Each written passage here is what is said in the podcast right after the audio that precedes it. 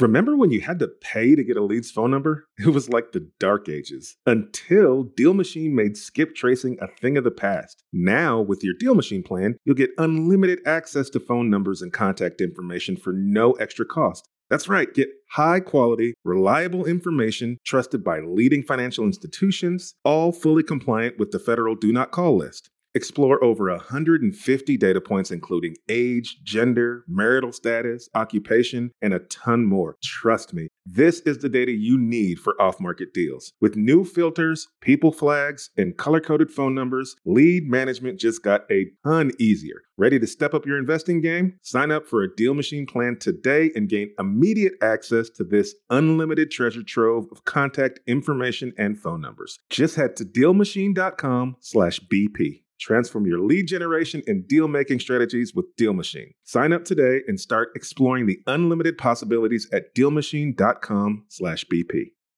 Buy low, sell high. Very easy to say, but not always so easy to do. For example, high interest rates are hurting the real estate market right now. Demand is dropping and prices in a lot of markets are falling, even for many of the best assets. So it's no wonder the Fundrise Flagship Fund plans to go on a buying spree, expanding its billion dollar real estate portfolio over the next few months. You can add the Fundrise Flagship Fund to your portfolio in just minutes and with as little as ten dollars by visiting fundrise dot com slash pockets. fundrise dot com slash pockets. Carefully consider the investment objectives, risks, charges, and expenses of the Fundrise Flagship Fund before investing. This and other information can be found in the fund's prospectus at fundrise dot com slash flagship. This is a paid advertisement.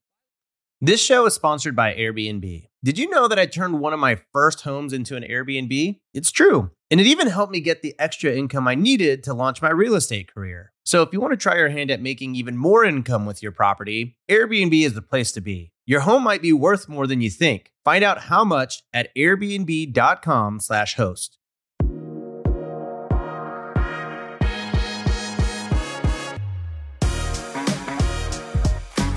Hi, everyone. Welcome to On the Market. I'm your host, Dave Meyer, joined today by Kathy Fetke. Kathy, how are you? I'm great. This is going to be a great interview. I can't wait. I know. I love talking about these future technologies in the housing industry. It's it's so much fun to imagine what might come of all of this.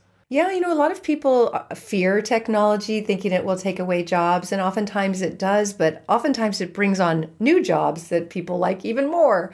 Uh, so, you know, the, I all I can say is the next ten years are going to be really exciting, uh, big, big techno- technological advances, and I think this is going to be one of them. Absolutely. I think for our audience, it's im- especially important to pay attention to just some of the trends that Chris is talking about, and how efficiency and productivity are huge barriers to progress in the housing market and to developers and to investors who are frustrated by the high cost of building new homes, or just existing homes have gotten really expensive because there is a lack of supply. And Chris presents a really interesting idea about how we might be able to add more housing supply at a cheaper cost, and and there's some other really interesting benefits to to this method of construction that you're probably going to be very interested in. Absolutely. All right, let's jump into it. Let's bring on Chris Anderson, but first we're going to take a quick break. This show is sponsored by Airbnb. Did you know that a long time ago, before I ever started my real estate business, I turned one of my first primary residences into an Airbnb? And that's the extra income that I needed from Airbnb that gave me the confidence to go out and work for myself and eventually quit my nine to five job. And now I have dozens of Airbnbs all over the country. I've even partnered up with the old David Green on a recent property in Scottsdale to take our portfolio to the next level. And of course, we host it on Airbnb. But you don't need to be a full-time real estate investor to start on Airbnb. As a matter of fact, I was self-managing ten properties while working my nine to five job, so I know anybody can do it. Think about it this way. You're looking for extra income and going on a vacation. Wouldn't it be great to rent out your space and let your property pay for itself while you're gone? I did this one time. I pitched my wife and my roommate, because we were house hacking, on the idea of renting out our home, and it paid for all of our expenses on a trip to Mexico City. So go and give it a try. It might just change your life, just like it did mine. And I really do mean that. Your home might be worth more than you think. Find out how much at airbnb dot com slash host. You're trying to close on your next rental, so why is your insurance company dragging its feet? With long lead times and never-ending paper forms, it's no wonder it takes forever to finally get a policy. Modern investors deserve better. They deserve Steadily dot com. At Steadily dot com, you'll get fast, affordable landlord insurance available online twenty-four seven in just a few clicks. You can even get next-day coverage, which takes just minutes, by the way, to obtain. And you can do it all from your phone. Steadily was founded by landlords who created insurance products tailored to the unique needs of this industry. It's their sole focus, and that's why landlords nationwide consistently rate them four point eight out of five stars. So whether you've got a single-family, short-term, or multifamily portfolio, Steadily dot com can secure the best coverage at the best price to protect your properties. Discover how Steadily can save you both time and money on your rental property insurance. Visit Steadily dot com for a commitment-free quote tailored to your needs today. The dream of owning a vacation home can be daunting. From finding the best guests, to the maintenance, to organizing the cleaners after every guest day, with Vacasa, they make that dream into a reality.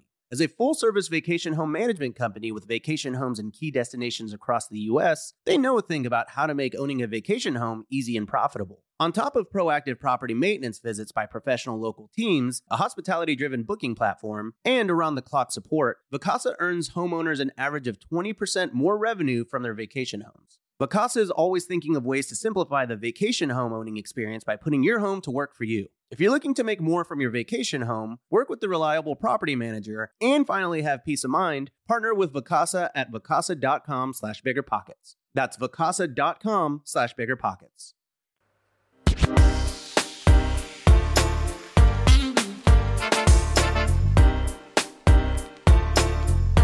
Chris Anderson, C E O of Vantem. Thank you so much for joining us here on The Market. It's a pleasure to have you. Well, Dave, thank you so much. Hi, Kathy. Good to see you too. Really appreciate you having me on. So could you just start by giving our audience a little bit of background on how you're involved in the real estate industry? Sure. So uh, Vantem, we have a proprietary technology that allows us to build affordable, energy-efficient homes. And the way that we do that is through volumetric modular construction. So it means that we're we're building homes in factories, doing it in a, in a unique way, and uh, working with developers to develop to, to deliver products that are uh, more affordable and have a higher energy efficiency than than traditional construction. I know Kathy and I are both chomping at the bit to ask questions about that, but would just love to know about you personally. How did you, did you found Vantem? Were you in real estate, or how did you, you know, how did you come to be the C E O of this company? Yeah, the long and winding road. Um, so I, th- this is my second entrepreneurial endeavor. I was the co-founder of another company ooh, about thirty years ago now, and we were uh, in the business of manufacturing construction products made from sustainably harvested hardwoods. So we were making things like doors and windows, flooring, with factories around the world and shipping them to, you know, places like Home Depot and Lowe's and and and and, and, and, and, and, and into Europe and so forth. And the idea of what is now Vantem came out of that company, because, you know, we were, we'd travel around and we'd look and see these job sites where our windows and doors were being uh, installed, and, you know, here we had this really, you know, modern factory making product, uh, you know, within a thousandth of an inch tolerance, and you'd arrive to the construction site and, and you know, the window opening be three, three inches off, you know, and it was just being, everything was being done in a really old school way, like it had been done a hundred years ago. And all this stuff that, that we saw in terms of productivity and, and tight tolerances um, that, that were so prevalent in other industries just were not present in construction. So, you know, we kind of figured there had to be a better way of doing it, put together a really talented team to try to figure out, you know, how can we rethink this system, the whole construction system, for uh, and address um, the issues, productivity, um, later also energy efficiency. And uh, that's how we came up with what, what is the core of this, the, the proprietary technology that, that, that Vantem um, now is deploying. Um, so after we we had a, a you know a good exit from our first company, I, I uh, started what is today you know Vantem, and um, uh, came together with a, just a great private equity fund by the name of Tem Capital, uh, who uh, has been along with us since. And uh, you know, we, we we've been deploying this technology uh, in, into into the space. Well, congratulations on your on your success of your first company. That that's incredible. Um, I'm curious, you know, when I hear modular homes, I know they're more modern, but I think a lot of people associate it with Sears tract homes and sort of this old school uh, and a, and a certain type of product. Can you tell us a little bit about what your mission is and how modular, like how you're trying to evolve the idea of modular homes? Sure. Yeah. I mean, that, that, yeah, unfortunately, a lot of people do think, do, do think of, of modular as something that's really boxy and simple, right? And that's absolutely not the case. So when, when we started out uh, along this road, one of the key things that we want, that we set out as a goal for ourselves was that whatever technology we developed would be one that when you were done, Um, the home that we, we would deliver would look and feel like a traditional home that that people are, are used to living in, used to seeing. And so a Vantem home, even though it's been made in a factory, when you when you see it uh, finalized, it, it it would not be one that you would recognize as anything different than than a traditional home. And you know, I think that's that's just an important, uh, really an important difference, because you know, just just because you're building something more efficiently doesn't ma- doesn't necessarily mean people are going to really want to live in the home. So you know, and, and aesthetics are important. So yeah, we're really proud that, that that what we're able to do kind of meets all the different architectural demands that that that that creative architecture architects might have.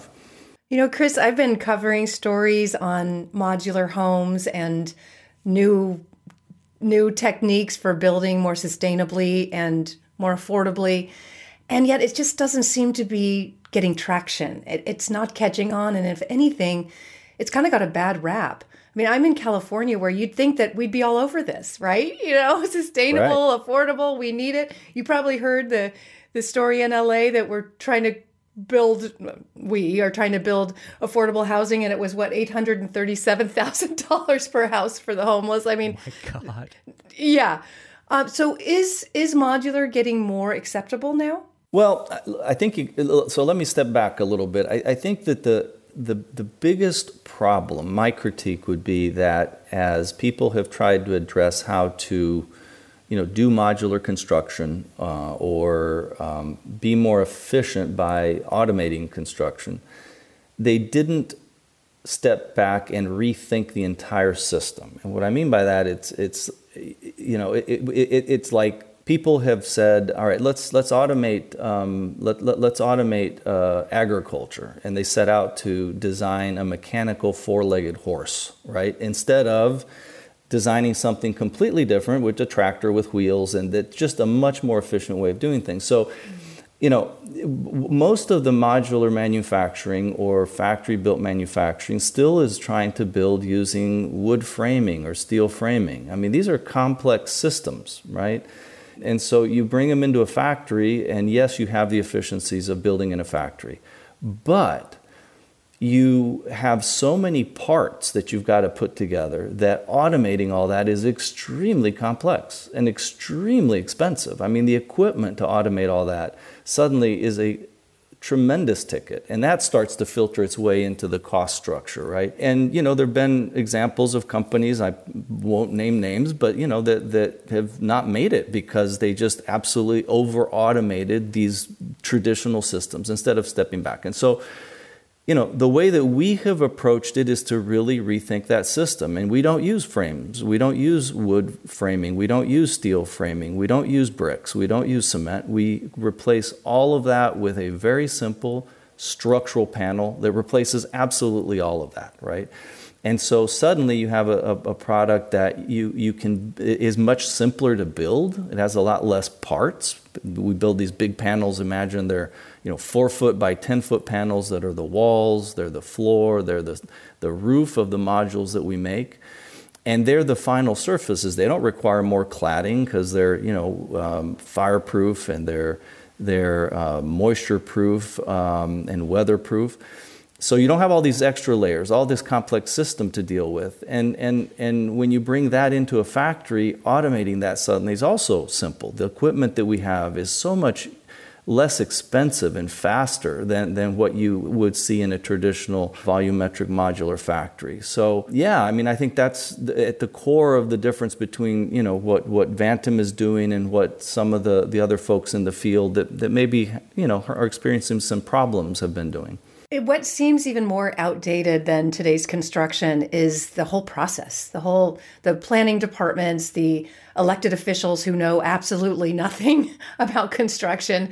And, you know, how are you going to be able to get this through the system so that it's accepted with the, with the cities and with lenders? Let's start with, with the planning departments. All right. Well, so, you know, we have been facing um, th- those exact challenges for, for years in other markets, right? So we mm-hmm. we started our rollout in two thousand eight, and because of what was going on in, in our, you know, home market of the U S in two thousand eight, which we all remember, not a great time to to, to uh, be, be building in the U S, we started our rollout overseas. So we started in South America, and, you know, all the same issues that we have in the States are present there, and, and, and to a certain extent even more so, right? They're they're even mm-hmm. more complicated to get your approvals and whatnot. Now, the the way that we have gotten across those hurdles is, number one, the the product that we designed from day one um, had code approvals in mind, right? So when we designed these panels and we designed the way that we were going to do this system, we were thinking, you know, how are we going to meet the co- the fire code uh, for the, the, the specific testing for the fire code? How are we going to meet the acoustical codes? How are we going to do all these things?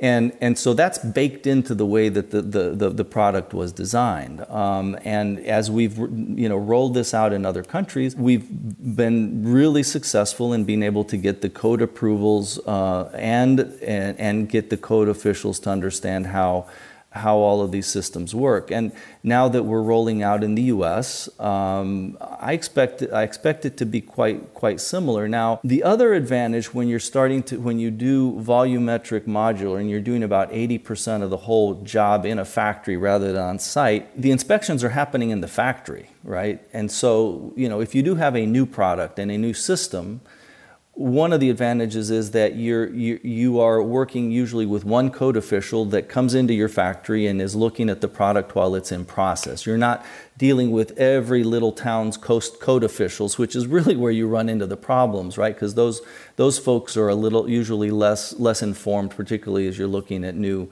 you know, new innovative innovative systems. And so volumetric modular gets inspected inside the factory, and when it when it leaves the factory, it leaves with this approval tag that that that already uh, shows that it's code approved, that it meets the codes. And when it arrives to the job site, the only thing that the local code officials really are having to deal with is inspecting things like the foundations and, and, and the more normal part of, of the job site. So, you know, it, it actually is is is not as complicated as as it would be if we were site building all this product. And what about lenders, getting them on board? Is that, have you seen any momentum there? Um, we're not seeing any pushback, and I think the main reason is we've got more than three million square feet of product that's been built um, uh, in, in all kinds of places. I mean, we have homes that we've built in the driest desert in the world. Uh, we have structures we've built on the South Pole. We, we have uh, structures that have survived the strongest hurricane uh, on record, Hurricane Dorian in the Bahamas, and structures that have that have survived eight point two magnitude earthquakes in the nor- northern Chile. So wow, that's amazing. Pretty good record. Well, you know, and, and I think that's what people want to see. That's what banks want to see, right? Yeah. They want to see that resiliency. They want to, they want they want to understand that these are structures that'll be around. And so, you know, we have structures that have been around many many years and a lot of testing. We're not getting any pushback from lenders um, on that front because of of that positive track record. Yeah. And fireproof, I think I read. Well, very. Uh, so you. You know, back to kind of, if we want to get kind of back to the wonky side of this, we, you know, we build using these structural panels, um, again, four foot by say ten foot size panels. And those panels are made by, with three parts. They have uh, a, a special skin on each side of the panel. It's a special cementitious skin. And then the horse, the whole middle layer of these panels is in, is insulation, right? And so those two outer layers, the cementitious outer layers, they're actually a type of ceramic, and they're in the family of ceramics that was used on the nose of the space shuttle. I mean, this is some very, very to use a technical term, very refractory products, very fire-resistant products. And so um, we're able to hit, you know, extremely demanding fire codes um, because that outer layer, layer that protects our panels Uh, has been designed to do so. I just learned several new words during that answer. I don't think I've ever heard the word yeah. cementitious before. It's a cool word. I like that.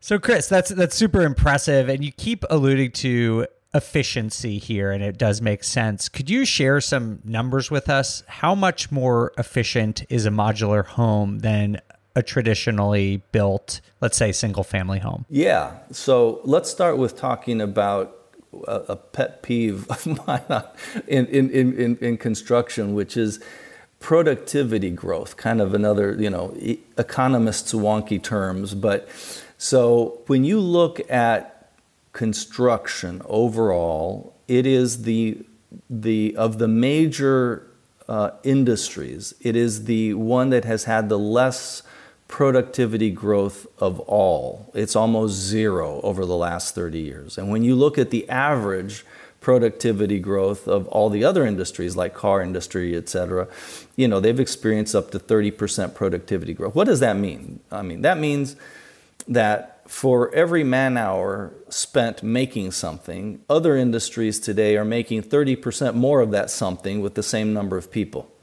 Whereas construction is not. It's taking the same number of people to do the same thing as it has over the last thirty years. And so to your question of, of, of efficiencies, well, the, the, the main thing to focus on is productivity. How do you achieve productivity? Well, you achieve it by simplifying the system, what I, you know, kind of preach constantly and hammer at, you, you know, and, and you, so you make it simpler. So it, you, you, you, you have less man hours to accomplish the same job.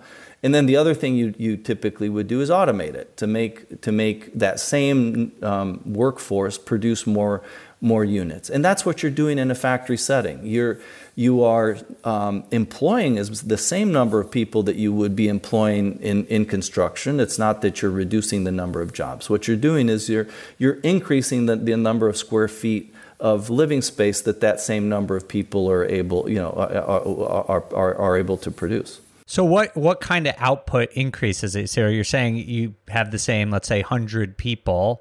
Are you going from building, whatever, five houses to a year to six or five to ten? Like, what is the increase in productivity that modular provides?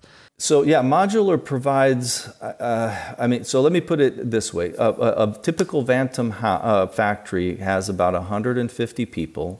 And we are able to produce a million square feet a year of apartments or houses. All right, so that's, let's say, a thousand houses or a thousand apartments of a thousand square feet apiece with about one hundred fifty people. You would need approximately ten times that, roughly, depending what you're doing, the number of people to accomplish the same task, right? Um, and you would have all the other headaches involved of moving those people from job site to job site and all the other costs that are involved in in in in, in site construction. So um, the productivity gains by uh, doing off-site construction well are really enormous. Wow, that's incredible. That is incredible. And what about the material shortages that we're facing in the construction industry? Do you have those same challenges? Um, well, so we the, the the main product that you know we build with is our own. It's our own panel, which we produce, and um, fortunately, the materials that we that we use to produce that that cementitious skin that Dave liked the, the term for um, is, is uh, uh, you know those those are readily available materials. That those are not materials that, that have these big fluctuations in costs or, or availabilities. So you know we we in the in the core manufacturing of our modules have not experienced things like you know the the huge spike in wood prices, for example, that I think that other people. that other people uh, have. Now, um, that said, we're all subject to, you know, other other constraints like, you know, we all use windows, we all use doors, you know, those kind of things. We we have had to plan out a little bit more than we have in the past. Uh, but on our core business, we haven't had the same the same pressures.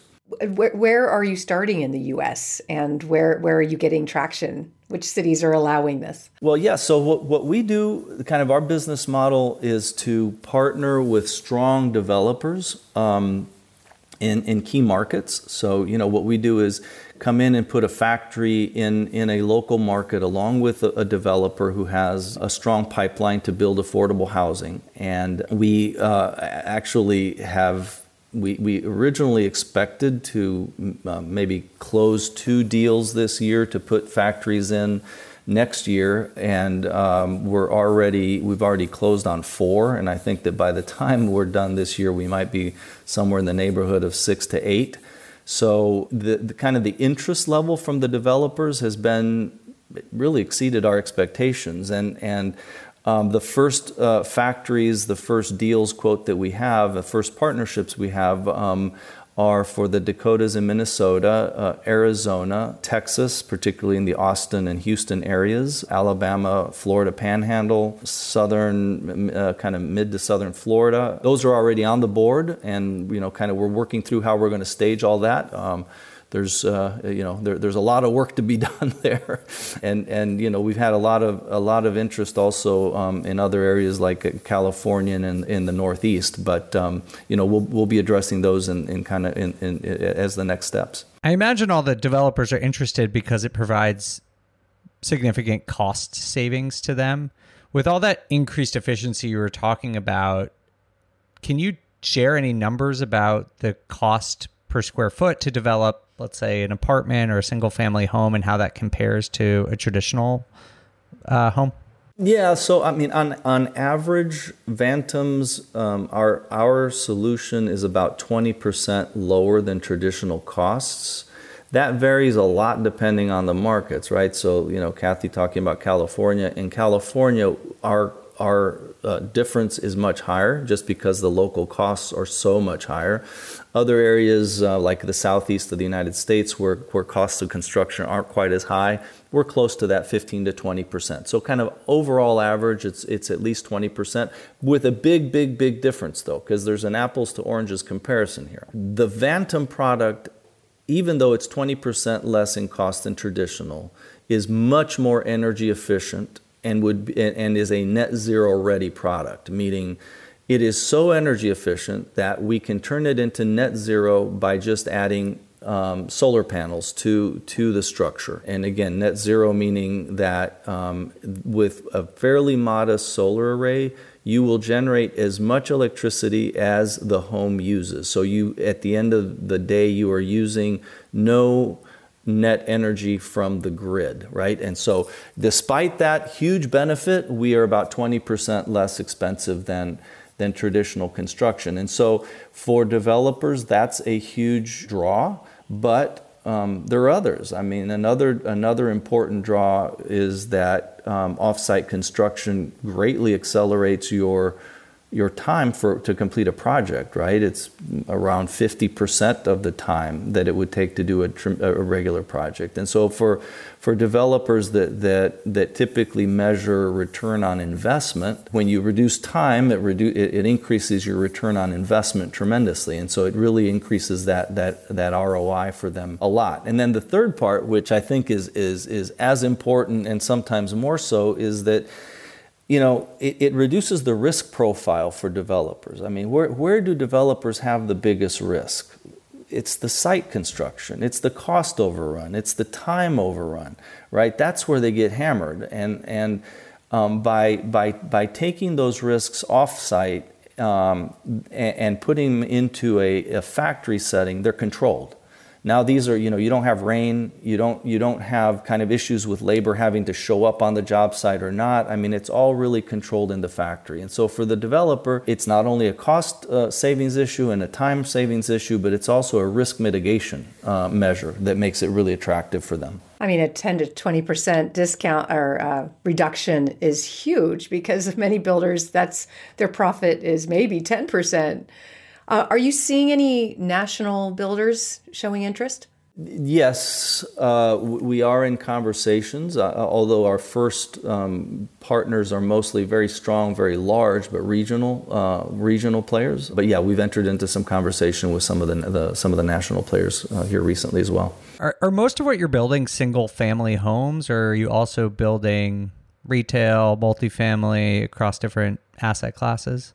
we have built um, it kind of in our in our initial rollout in South America uh, a lot of different things. We've we've built um, single family homes, multi-family homes. We've actually built over two hundred schools. We've built university. We've built commercial. We built a lot of things. But you know, one of the things one needs to do in business is focus to to be uh, to be maximum you know maximally successful. And you know the in the U S our focus is very much affordable housing. We're going to be we're focused very much on housing, and um, within that, uh, it's single-family homes, multi-family townhome configurations, and uh, multi-family apartment buildings up to three floors. That's that's our real focus uh, currently. Why'd you choose that focus? So, kind of another another uh, important Um, goal when you're when you know business goal and, and especially when you have a factory uh, is, is repetition. You know, repet- factories love repetition. That's why originally Henry Ford said you can have any color you want as long as it's black, right? I mean, he took it to the extreme. um, so repetition is is is really important. And and and in single in, in home building, single family homes.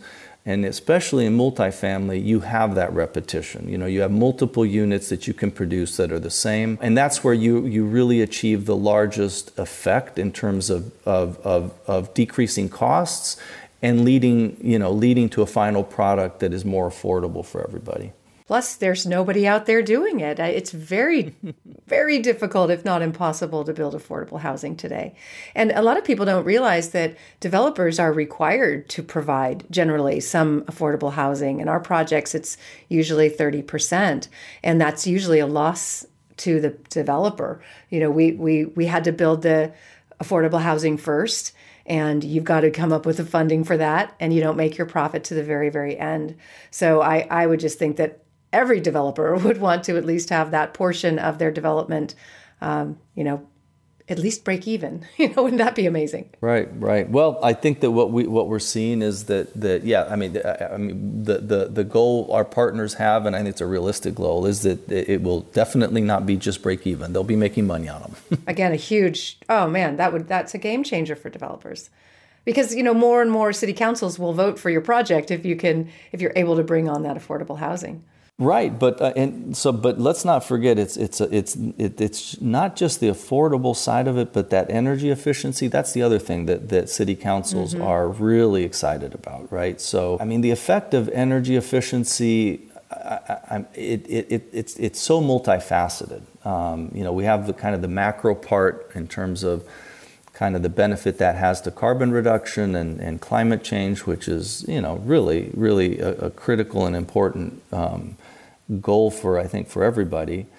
Um, but there's also the aspect that that if you have a net zero home that, that's not, uh, that doesn't have a light bill, um, suddenly the family has more disposable income that can go towards paying for a mortgage, right?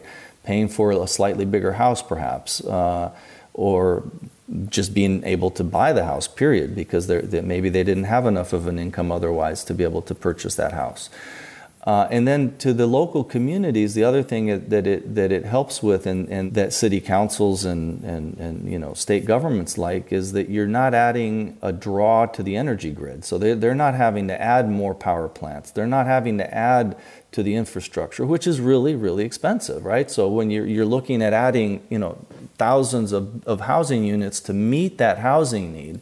That, that that housing deficit that we have. The one thing that I think that, that Vantem allows is that we don't push put additional pressure on the the local governments to have to raise more money to to put infrastructure in, electrical infrastructure in, in, in particular, right? And that's just a, a massive benefit also for, for, for the, the, that community. How are insurance companies responding to this? Because I would think if If it's more, if these homes are more resistant to earthquakes, fires, wind, storms, I would think insurance companies would be all over it. What, what's been their support for this? Uh, that's been really interesting. Um, we've we've actually uh, been approached by an insurance company um, to develop a specific product for disaster-prone areas in, in, in kind of the Gulf area, or the Gulf Gulf area of the United States, uh, for Louisiana in, in particular. So, you know, the, that's been a real challenge for a lot of insurance companies. Um, you know, many of them, is I think I think we all know, that they, they, they they've tried to exit or have exited a lot of mm-hmm. these markets where where um, climate change is starting to to change the risk profile so much that it's just not economical for them to be uh, involved anymore. Uh, in this case, we're working on a, on a program to offer kind of a turnkey solution, which is, you know, Vantem apartment complexes that have an insurance uh, uh, already baked in, pre-approved by the insurance company for areas where otherwise uh, currently building is uninsurable. That's amazing. It is incredible. Chris, I had a question. You were talking about net zero, and um, as someone who lives in Europe and our energy costs just keep going up like crazy right now, would would love a net zero home right now. Uh, another component of uh, climate change and housing and construction's contribution to that is the construction process itself, not just once the homeowner is in the home. How does your construction process compare to traditional building in terms of emissions during the construction process? Right. Uh, yeah, that's a, that's a great question. We, um, you know, Vantem, we brought on board a, a, a really important investor uh, several months ago, uh, a fund by the uh, the name of Breakthrough Energy, and it's uh, Bill Gates's fund for C O two reduction, climate change um, issues. And the reason that they invested in Vantem is that um, they clearly see the potential impact that we can have on carbon reduction. And that comes from two areas, like you said. One of them is, is the energy savings that Vantem allows uh, over the lifetime of the home. But the other the other point that that that, that they really loved about what we're doing um, is that the, the the the what they call the embodied carbon of, of a Vantem house uh, is much much lower than traditional construction. So uh, what does that mean?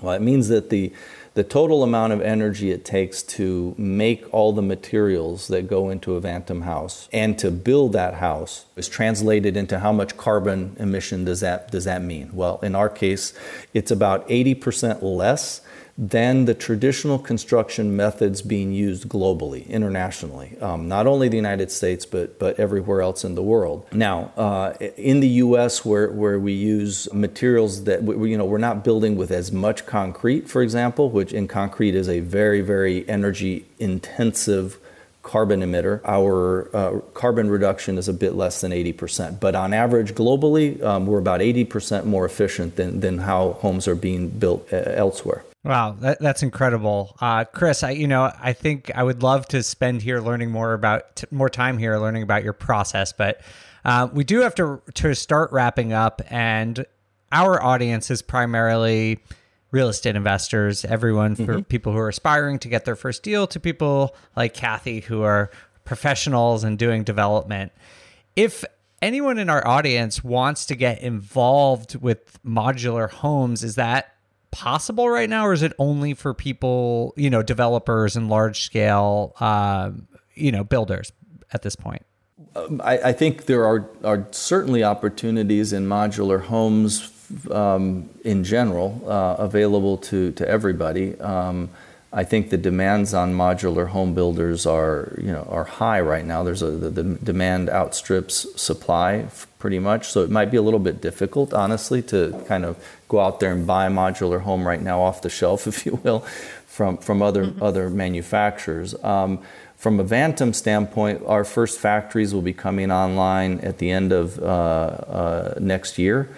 Uh, and as I mentioned before, you know, South Dakota, Arizona, Texas, and, and Alabama, Florida, you know, keep your eyes peeled. We'll be letting everybody know as those come on board, and, um, you know, we'll be generating quite a bit of capacity. And some of that capacity is, in fact, reserved for about thirty percent of the capacity of each one of these factories is reserved for third parties, including individuals that might be interested in buying uh, Vantem modular homes. Great. Thank you, Chris. Uh, is there anything you think our audience of real estate investors should know uh, about modular homes and, and how it might be changing the future of the housing market or the way Americans find housing, find and build housing, I guess I should say? Yeah, listen, as a, I mean, as an investor, uh, you know, um, uh, I, I really urge people to think about about the energy efficiency and the the impact that has on their returns. And th- there are many angles to that. Um, the the the appreciation of your asset is greater the more energy efficient it is. And also, uh, with time, what we're going to start seeing as investors in real estate is that there's a, there's really a great appetite by banks for lending to uh, to projects that have a very high energy efficiency, and um, we're already seeing it perhaps on a on a on a developer scale, maybe not so much individual yet, but we're seeing it at a developer scale where banks are lending at rates that are lower than market for projects that are more energy efficient uh, than than others, uh, and and I I foresee because I I. You know, we are talking to banks that are trying to figure out how to offer mortgages to individuals that are that are lower than market rate because of, of the energy efficiency. And so as an investor, I really would urge everybody to, you know, focus on that as a, as a really interesting opportunity in, in the future as, as they're looking to build their portfolio.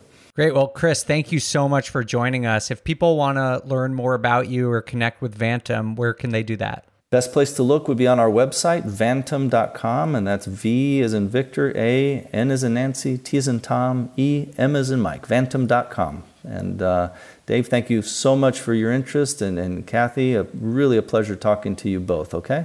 Likewise, I can't wait to see where this all is, say, ten years from now. I think it's going to be a different world. Thanks again. Appreciate that.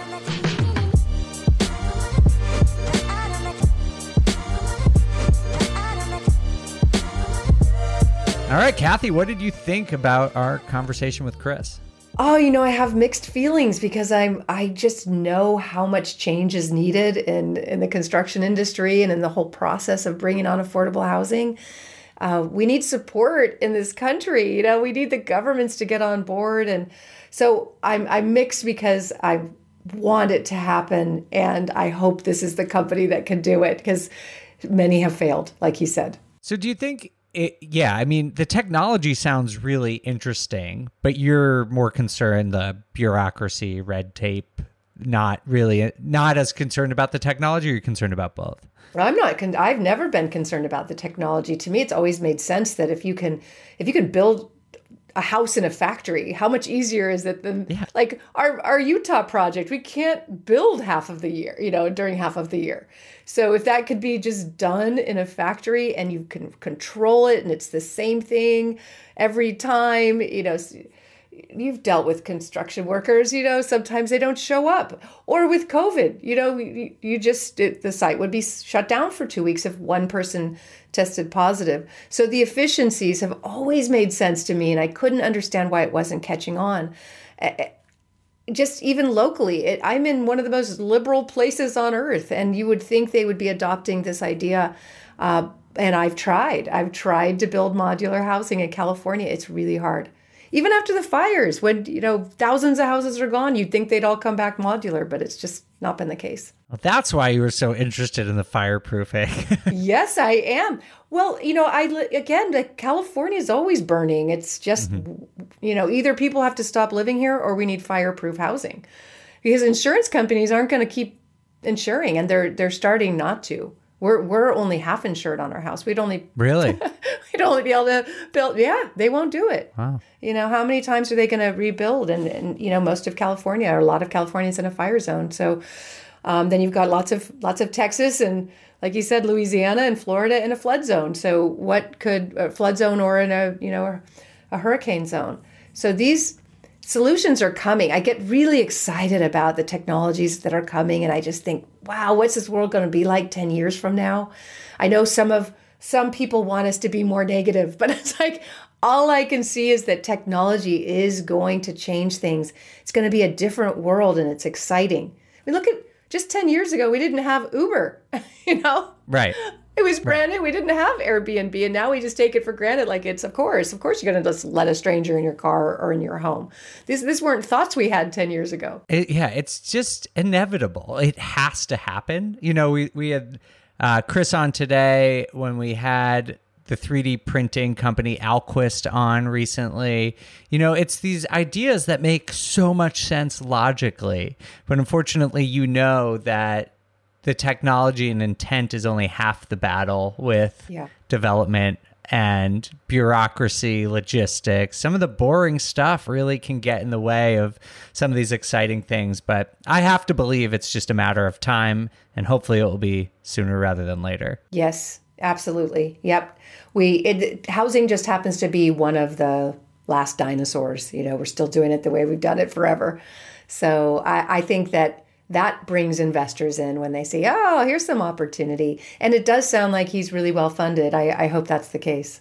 That's what it's going to take. Yeah. And maybe one of the, you know, silver linings to the really difficult affordability challenges we're seeing across the U S is hopefully governmental and policy support for building more affordable homes like this. Um, because like you've said, you know, everyone wants the price of housing to go down, but you're a developer and you're trying to build affordable homes right now and you can't even do it, you know, so something has to change, whether it's the technology or policy. Uh, you know, it's not like you're out there trying to price gouge people. You're, you're like literally trying to build affordable homes, and the, the policy and economy doesn't support it right now. No, it doesn't. And it, is it the developer's responsibility? You know, that's always been the question on our Park City. The only way we could even get the project through was by offering affordable housing, which I was thrilled to do. You know, and the way we explained it is, wouldn't you like to have teachers and firefighters and police officers be here and not an hour away? Uh, so that's how we got the project through. Uh, but those homes, they cost us twice as much to build than what we sold them for, because they wouldn't let us go over three hundred seventy-five thousand dollars. It cost seven hundred fifty dollars to build them. So that's, that hurts. That's hard to do. But if there was an option for us to be able to build it cheaper, wouldn't that be amazing? And fireproof and earthquake proof. I mean, all these things. It's wonderful. I hope it works. All right, cool. Well, we'll keep an eye on it. Hopefully we'll see some progress over the next couple of years. And if we do, we will definitely update you on a future episode of the podcast. Kathy, thank you so much for joining me. I'm looking forward to seeing you in a couple of weeks at B P Con. Can't wait. It's going to be so fun. You have to get a larger space. You got to get a larger space because it's sold out and people are now trading these tickets.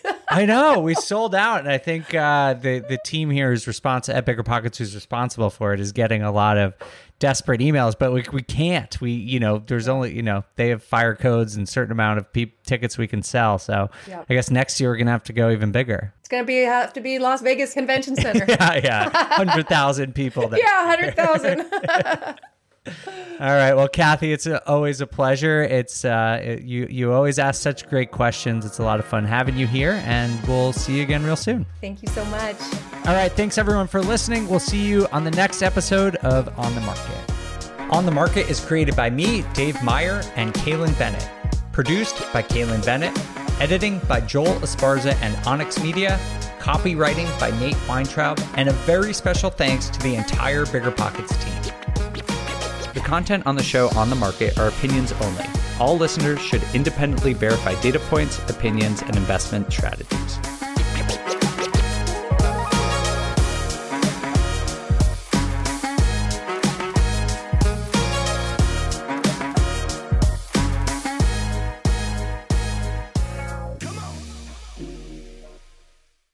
The housing market is changing, and finding your way right now can be a bit tricky. There are rate shifts, there are confusing headlines, but at the end of the day, your goal hasn't changed. You probably still want financial freedom as much as ever. Well, the good thing is that experienced investors know it's not about trying to time the market. It's about the amount of time you have in the market. And if you're ready to get into real estate investing game, you can still do that, or you can take your game to the next level by finding an investor-friendly agent. With BiggerPockets Agent Finder, you can find the right agent in just a few minutes. You head over to biggerpockets dot com slash deals, enter in some details about what you want, where you want to buy, and boom, you instantly get matched with an investor-friendly agent who fits the bill. These local market experts can help you navigate the neighborhoods, analyze the numbers, and take action with confidence once and for all. This free resource is only available at biggerpockets dot com slash deals. Get an agent, get the deal, and get closer to financial freedom at biggerpockets dot com slash deals. That's biggerpockets dot com slash deals to find your investor-friendly agent today.